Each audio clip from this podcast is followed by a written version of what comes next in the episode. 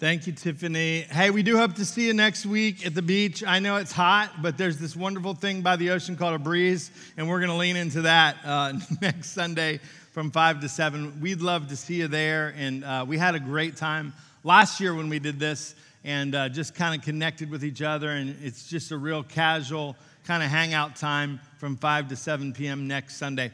Hey, we're going to finish up this series that we've been in uh, called Summer at Hope um, all throughout the summer. And even though I know temperatures are going to say summer continues on week after week, we're pretending like summer is ending. And so we're going to wrap up the series today.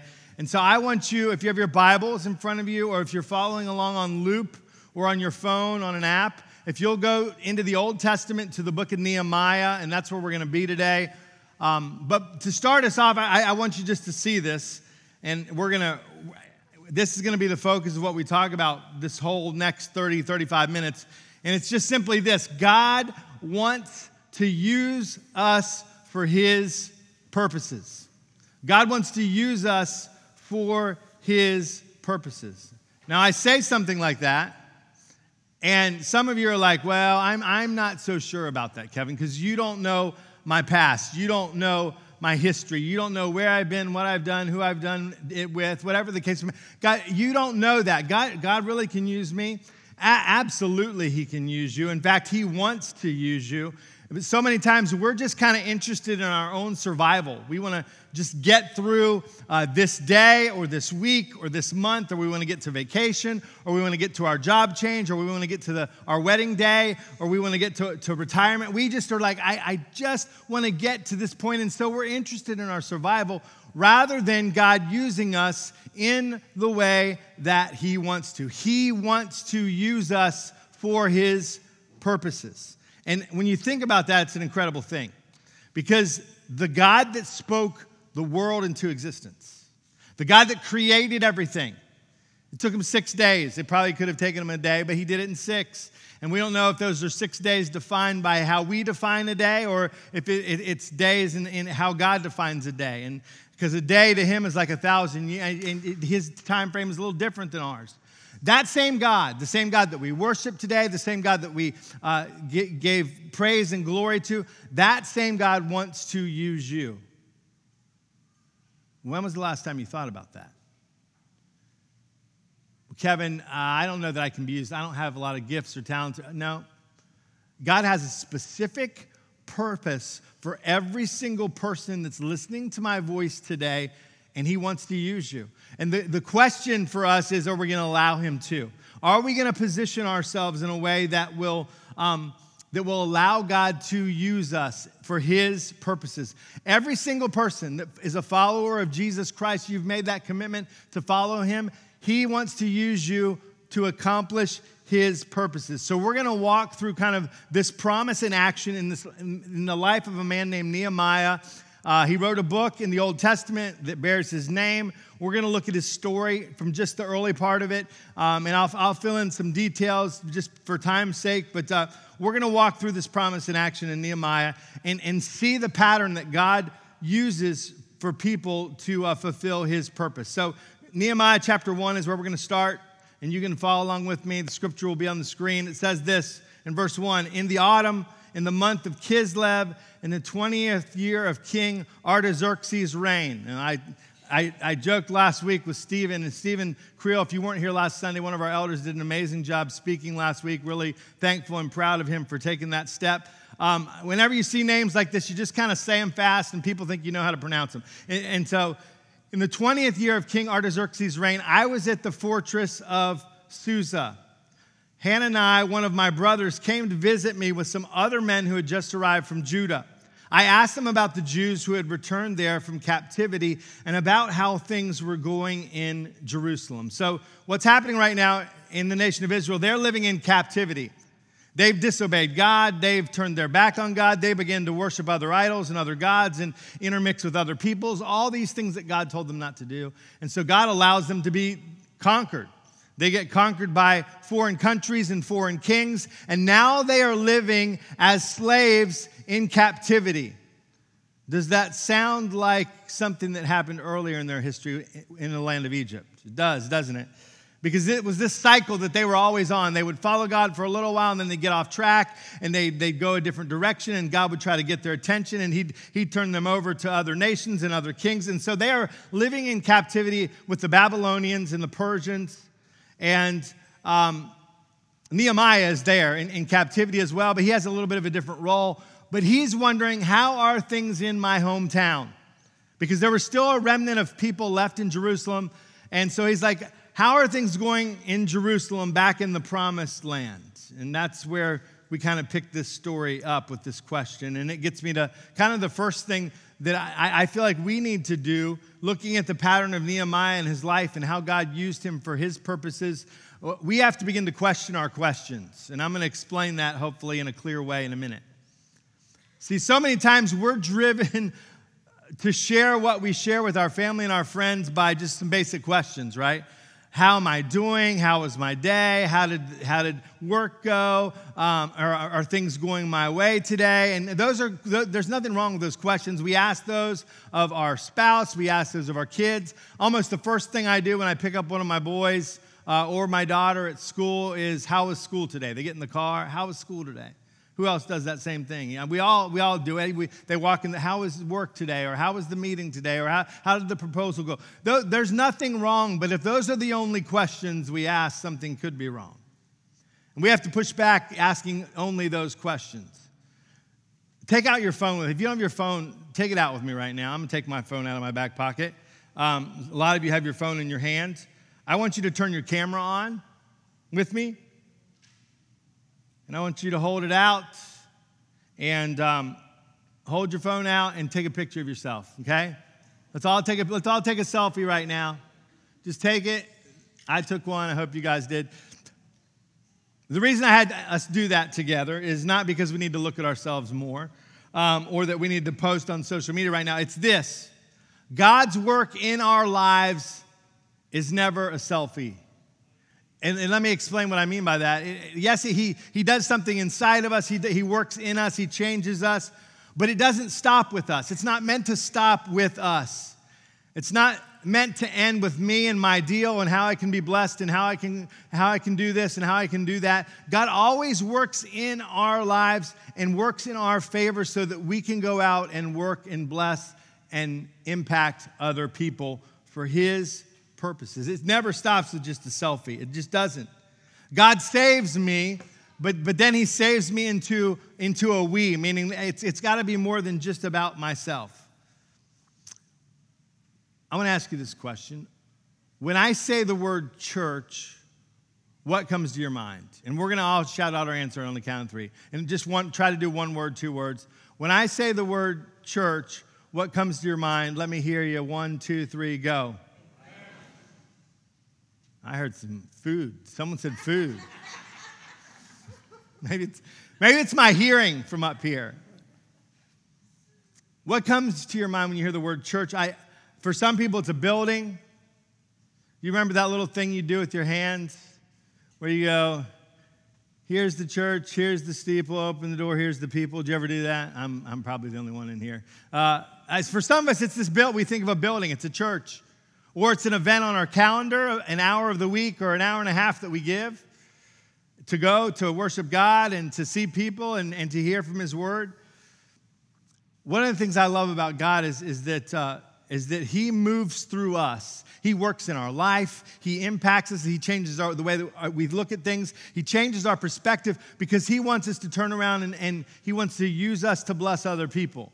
And so, some of the ways that we connect that to church are just a, a, few, a few sayings that I'm going to give you. And you've heard me say some of these things before. They're not going to be new to you probably. And the first one is this is the church is the hope of the world. Well, Kevin, I thought Jesus was the hope of the world. Yes, he is, but the church has been God's designation for how the world knows Jesus and meets Jesus.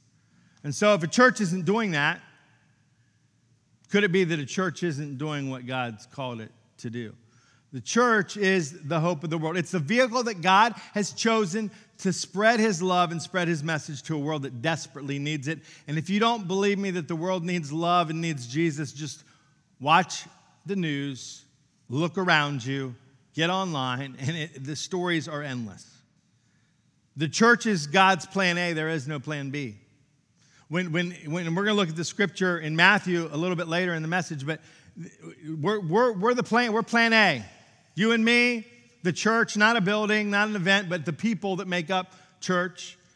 We're God's plan A. There is no plan B. He wants to use us. He wants to mold us and shape us. He wants to allow us and to help us bless and impact other people. And here, here's the third thing the church has to exist for people who aren't a part of it yet. And should it exist for those of us that are here? Yes, it should. It, it, it should. It, it's, it's for us, but it can't just be for us. I've been a part of churches that were just for the people who were already there. And a lot of those churches don't exist anymore. It's just the, because the church has to exist for people who aren't a part of it yet.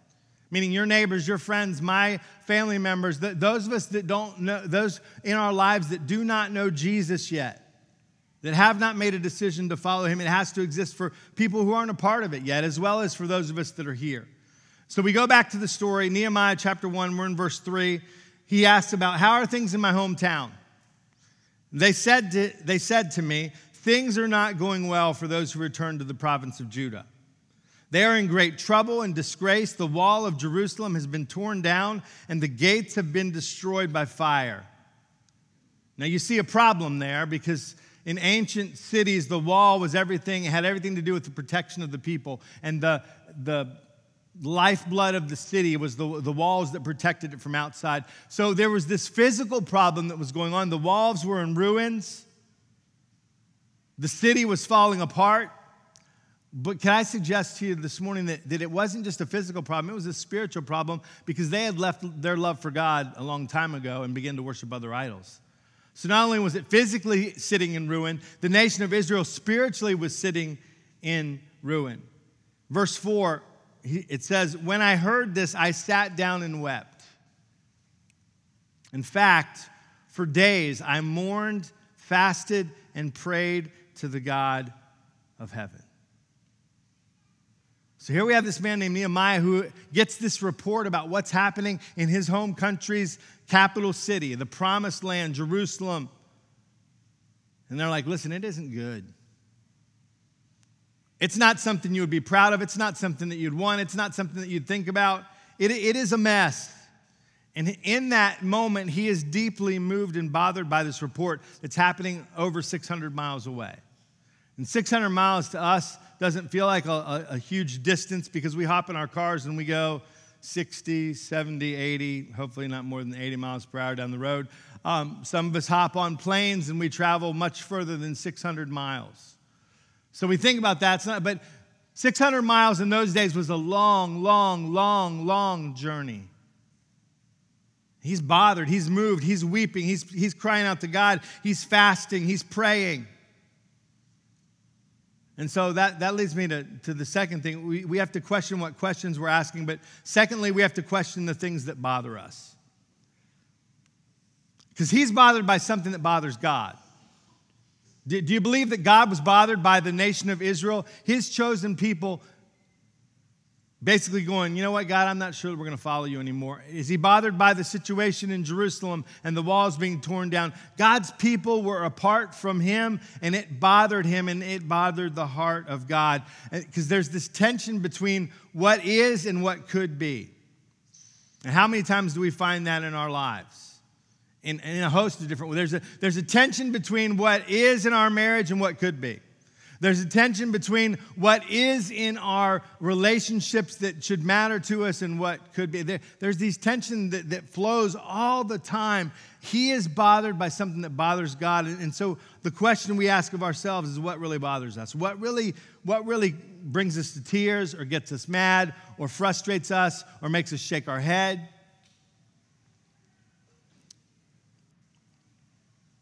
I don't, I, I don't know if many of you um, watched recently the movie that came out a couple months ago called Sound of Freedom. And if you, if you haven't, it's, it's, a, it's, a, it's a disturbing movie from the perspective of knowing that that's going on in our world. But I sat in that theater with Crystal watching the movie over a month ago, and, and, and um, from the very beginning of the movie, and I'm not here to publicize the movie, but just to give it as an illustration, Um, from the very first moments of that story being unplayed, played out on the screen, man, I, it bothered me to see what was going on and to read what was going to happen. You just kind of knew. If you knew what the movie was about and, and you, you, you kind of saw how things were being set up, I just sat there with this anxiety in my, in my gut, in my, in, even in my stomach, just going, I, I'm watching this and I'm frustrated and I know it's a movie, but it's actually happening out there to hundreds and thousands of kids across the world on a daily basis. What, what, and I, I just sat there, that, that, that bothers me. You know what else bothers me? People that drive different than I do, right? We've talked about that before. I'm not, a, they're not on the same, they shouldn't be on the same. We should not be as bothered by the way that other people drive on the same level as we're bothered by kids that are um, taken advantage of and abused and sold. It doesn't, you know, God's probably bothered by some of the driving. In fact, um, uh, one point in, in, my, in my journey working in churches, I worked at a church where we had church vans, and the name of the church was on the side of the van, which I never thought was a good idea because uh, if you're driving poorly and it says blank, blank, blank with the name of the church on it, it's not a great advertisement as you cut someone off in traffic, right? They're not going, hey, I love the way that person drives. I'm showing up to there in their service on Sunday. It probably has the opposite effect. But God, God's bothered by some things. What really bothers us? Question what bothers us?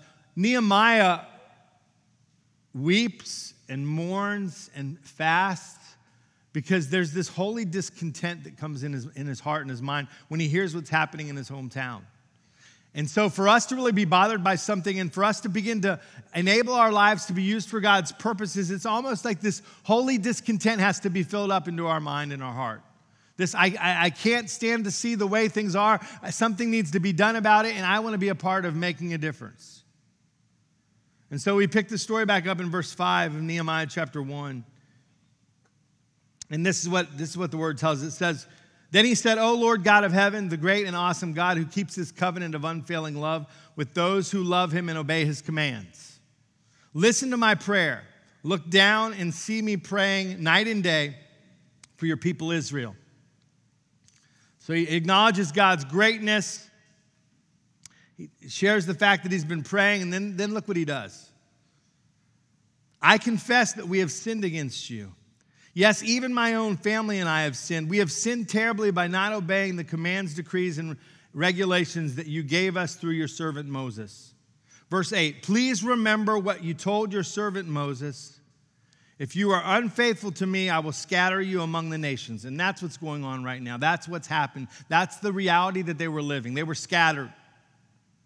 But if you return to me and obey my commands and live by them, then even if you're exiled to the ends of the earth, I will bring you back to the place I have chosen for my name to be honored. The people you rescued by your great power and strong hand are your servants. If there is a problem in the covenant, it is with us.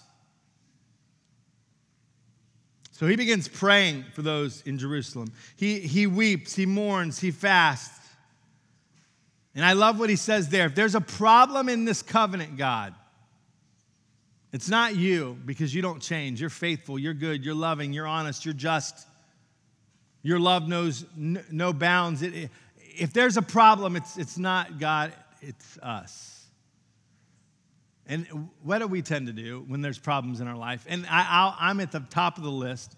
When we encounter and experience a problem, we usually look for someone else to blame, don't we?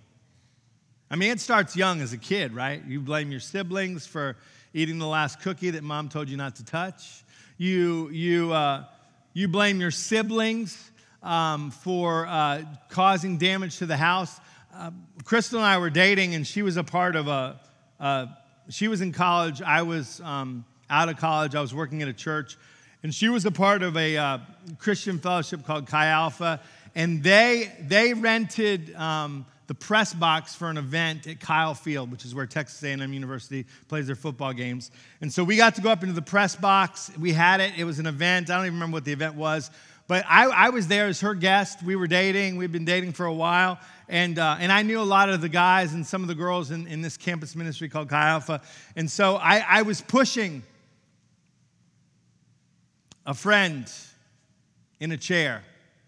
And Crystal remembers this story. I, I, was pushing them. I was, they had these nice chairs. We were rolling them through the press box. And I, I, I was going a little too fast, pushing this individual. And I ran into drywall, and we went through the drywall of the press box at Texas A&M.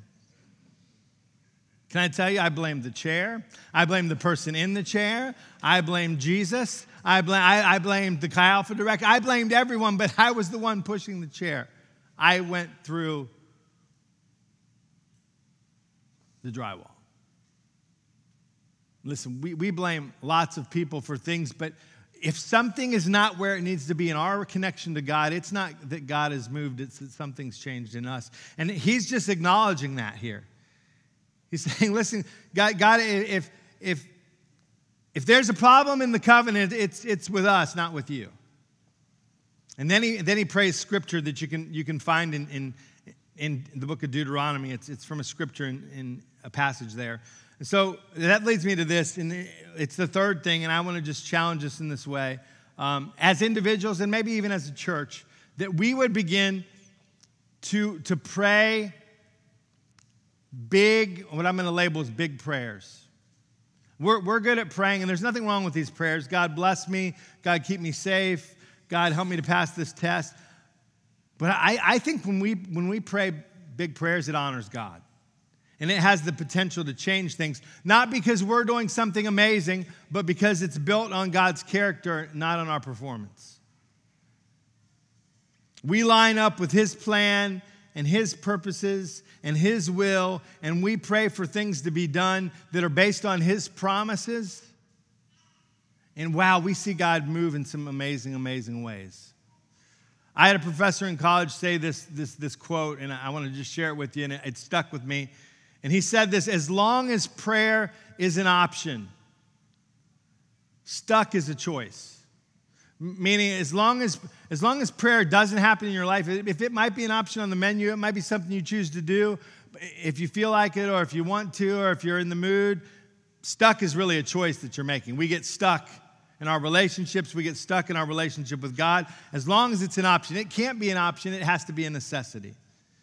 In fact, Philippians 1 6 says this I'm certain that God, who began the good work within you, will continue his work until it's finally finished on the day when Christ Jesus returns.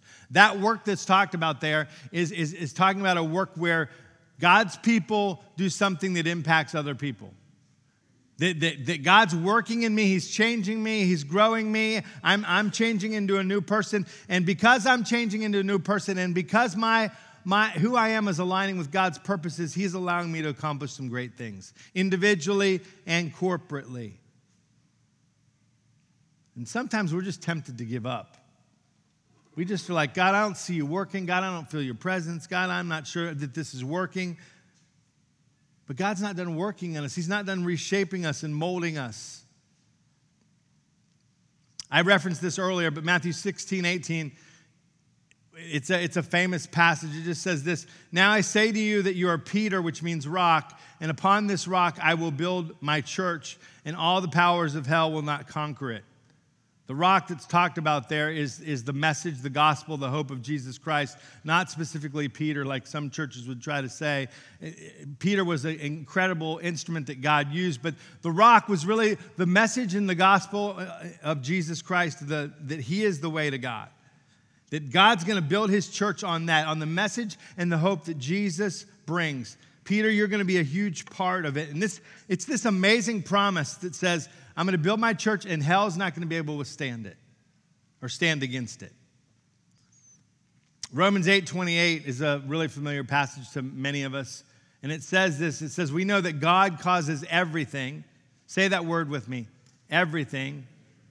Let's say it again one more time everything. You know what that word means in the Greek? Everything. Anyway, um, we know that it's the same in the Greek as it is in English. We know that God causes everything to work together for the good of those who love God and are called according to his purpose for them. If your, like, if your life is anything like mine, there are some things that have happened in my life that I look at and go, God, how in the world are you going to take this and use this for your purposes? For my good and your glory. Because it doesn't feel that way in the moment. It doesn't feel that way when, when life brings us something that we're not prepared for, or not expecting. But this is a promise that, that hey, I'm, God's going to cause everything to work together for the good of those who love God and are called according to his purpose. And it may take longer than we think. Because how many know God does things on his timing, not ours, right? Man, if I could just get God to sync with my Google Calendar, my life would be better, right? God, can we just work that out that, you know, I've got plans on my calendar. Can you? It's not how it works. I wish it, I wish it did sometimes, but it doesn't. It may take longer than we think, and we may not see it immediately, but God is sovereign and gracious, and He's going to work some things out. And if we can align ourselves with His purposes, um, we can be used for His purpose. I want to I wanna go back to verse 11 of Nehemiah chapter 1 and just read this one more passage from this, from this, from this scripture. Nehemiah 1:11 says this, O Lord, please hear my prayer. Listen to the prayers of those of us who delight in honoring you. Please grant me success today by making the king favorable to me. I'm going to talk about that in a minute. Put it into his heart to be kind to me in those days, I was the king's cupbearer. So actually, Nehemiah worked in the palace and he was the king's cupbearer. What does that mean? That means when it would be dinner time and they poured the wine into the goblet of the king, before the king took a sip, the cupbearer would drink out of it to make sure it wasn't poisoned, to make sure there was nothing wrong with it, to make sure there was no plot on the king's life. So every time he took a drink for the king, there was a chance that it could be the last one of his life. He was the cupbearer for the king. So God put him in this place to have audience with the king of Babylon, the very king that's ruling over the nation of Israel. It was his job. And I, I, love what he does here in verse 11. He, he is praying for what's going on right now in his location. And he's prayed and he's fasted, he's mourned, he's wept for what's happening in Jerusalem, but he's praying for what's happening in his life right now what he's facing, his circumstances, where he's at. That he wants God to use him because he served the king. And maybe the miracle that Nehemiah was needed to ask God for was that he could be use him in his situation where he worked and give him favor with the king. And he begins to see something a little bit different. Maybe, just maybe, I was placed here for a purpose. And so, how does that affect us?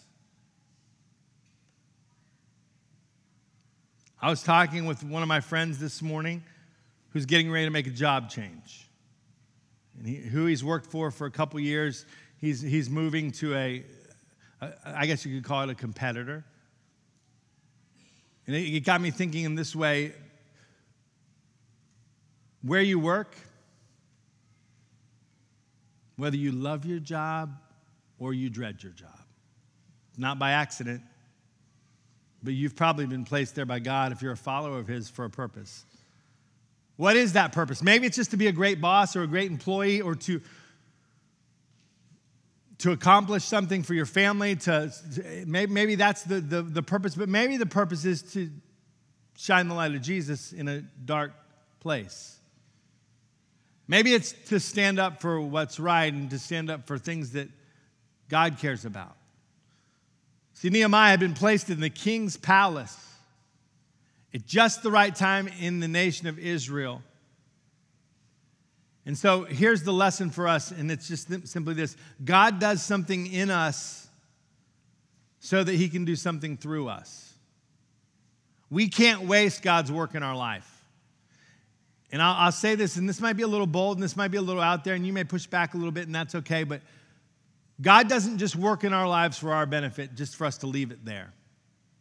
In fact, I, I, would just say this if, if, if we just allow God to work in our life and we leave it just with us, we've missed totally what God wants to do. Because He does something inside of us, He does something in us, He changes perspective, He changes heart, He changes desire, because He wants to do something through us. Some of the best people that I've ever seen minister most effectively of people, are people that have gone through some type of crisis, some type of tragedy, some type of really low point in their life, and God's done something in them in that process.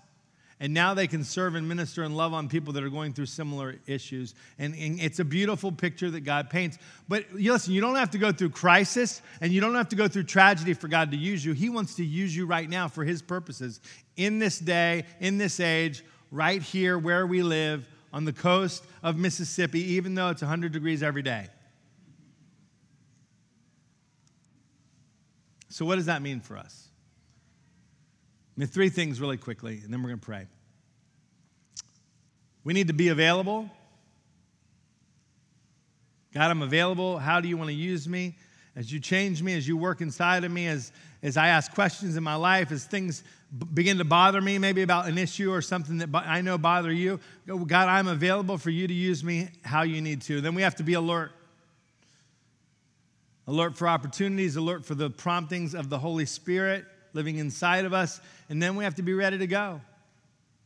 Whether it's in our home, in our office, uh, with our career, in our relationships, in, in our community, we, we have to be available. God, use me, be alert, and be ready to go. And here's how the story of Nehemiah starts and, it doesn't end because you can you can read through this book and there's a lot of leadership principles in this book and it's it's an, an amazing story but he's prayed all these prayers to God. God, I need your help.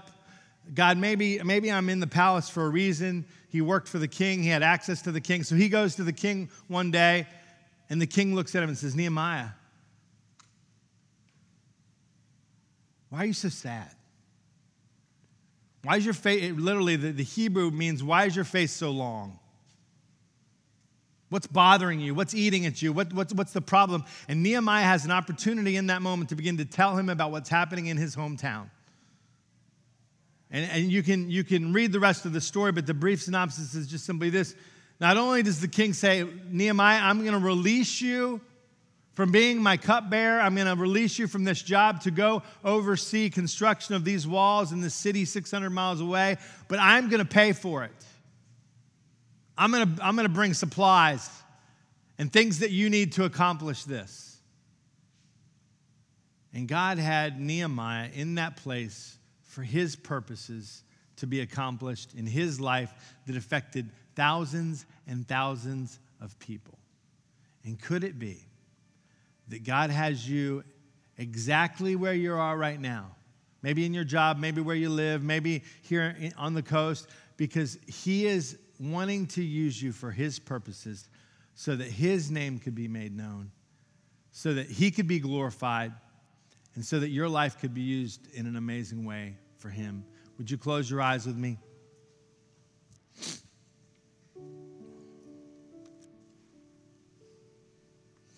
God, I pray right now um, that you would help us, Lord Jesus, to see things that you want to do in us, and, and it, that we would not just stop there with God work inside of me, but then we'd say, God, how, how, do you, how do you want to use me? As you work in my life, as you change me, as you mold me, as you help me to grow, as you help me to become a better father and mother and husband and wife and sister and brother and, and a better employee, a better boss, a better citizen? God, God as you, as you as you work those things in me, God, how do you want to use me? I want to be used for your purposes, for your honor and your glory, because I know that's your heart for my life.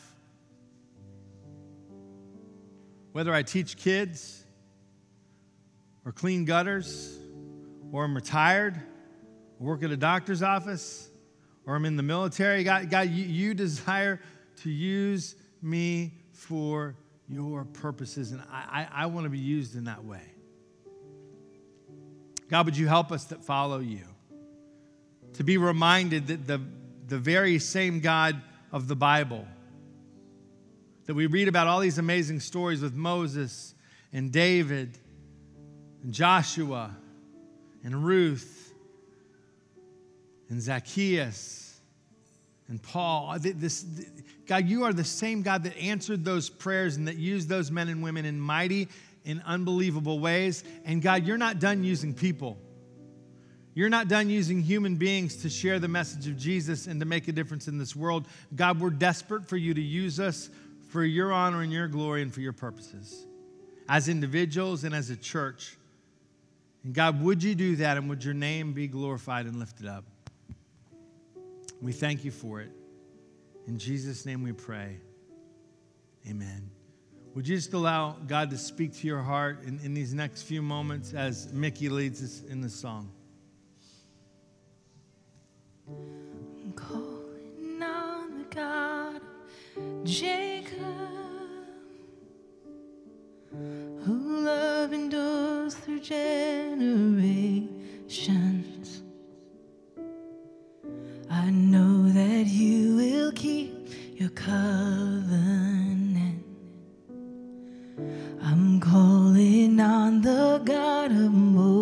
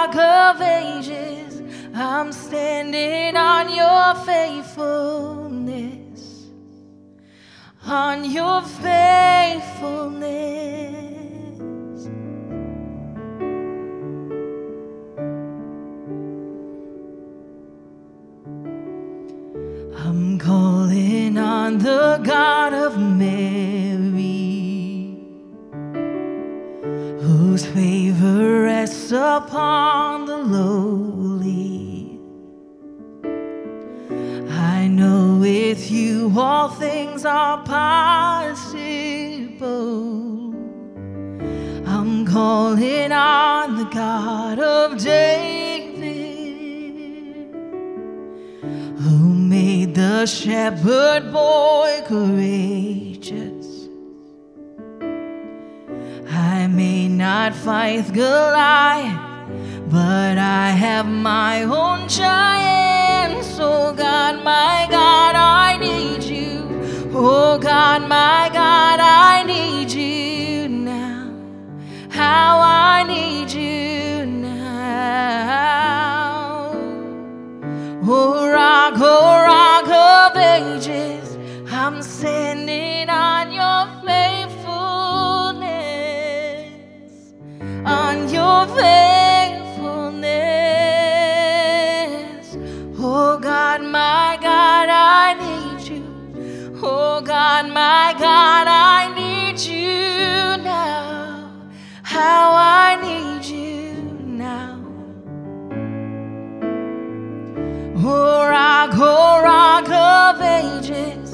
I'm standing on your faithfulness, on your faithfulness.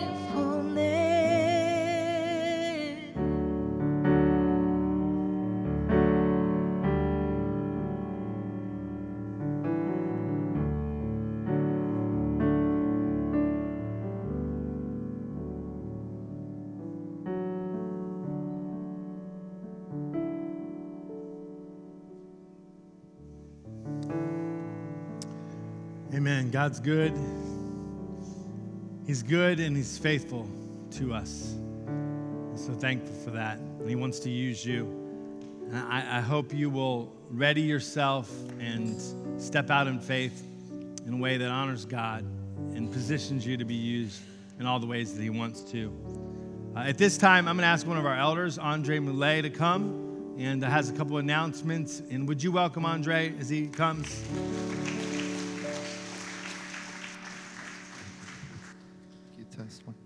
Hey, uh, so good morning, everyone. As you all know, my name is Andre Mule. And yes, uh, thank you, Kevin, for the introduction. I do serve on the board of elders with some amazing men, uh, but I also uh, am part of the youth leadership group here at Hope Church. Uh, and so, what I'm going to be talking about over the next couple seconds is just some quick announcements uh, in terms of what we're doing for youth and, and, and some, some times. So, just a reminder today we're going to be having our youth worship team practice. So, for those students that participate uh, in the youth worship team, uh, we're going to be we're going to be meeting up today at three, from three to four p.m. And then immediately after that, we're going to have your youth night, and that'll run from four to five thirty p.m. And uh, over the last couple semesters, we've really been talking about uh, building our relationship with Jesus and, and building our faith. And uh, over this next semester that we started just a couple of weeks ago, uh, we're really focusing on how to be able to defend our faith. So we know that oftentimes we're, we're attacked in, in, in, so many different ways, and, and, and we, we got to be able to, as part of our mission statement in youth, equip our kids with how to be able to defend our faith. So that's what we're going to be spending our time over the next several months talking about. And then from there, um, we also want to just mention that we are going to be participating in a summer camp, Summer Camp 2024.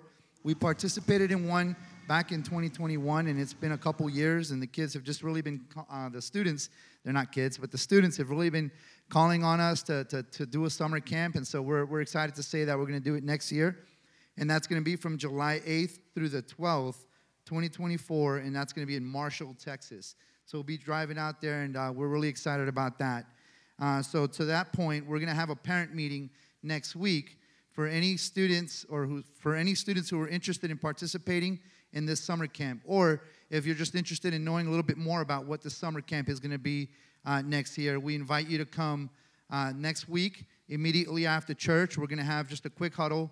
Uh, no more than 30 minutes. We recognize that next week is also picnic at the beach, so we don't want to keep you uh, here too long, but we do want to share with you what that's going to look like because if we can start planning for it now, it'll, I think, make things a little easier for us uh, down the home stretch.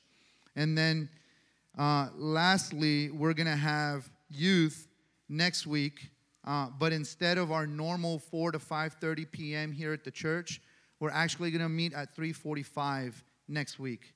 And we're going to meet at our house. And we can share the house, or we can share our address um, many of you already know where I live, but we'll share it with you through through uh, the Hope Church app. Um, but yeah, it's going to be at 3:45, and the reason for that is we want to be there to participate for a picnic at the park or a picnic at the beach, and uh, we're not able to do that if if we're meeting at our at our normal time. So we're going to meet at 3:45 next week. And uh, lastly, I just want to ask for everyone to just be praying for our students, um, be praying for them over this next school year and over this semester as we talk about defending our faith and also asking for you to pray for our volunteers. They tirelessly uh, come in week in and week out. Uh, we all have struggles, we all have things we deal with, but regardless of what they're going through, they know the calling that God has placed in their heart to serve for to serve these kids, these students. Uh, so I ask that you pray for them. And then uh, lastly, I pray, I ask that you pray for, for opportunity for us to just engage with, with more students help this ministry grow.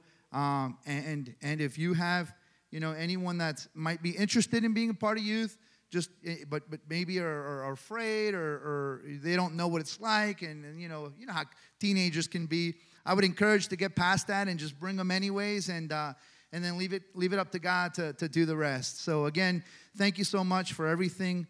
Uh, we, we, we thank you, we love you, and you guys have a great rest of your Sunday. Thank you.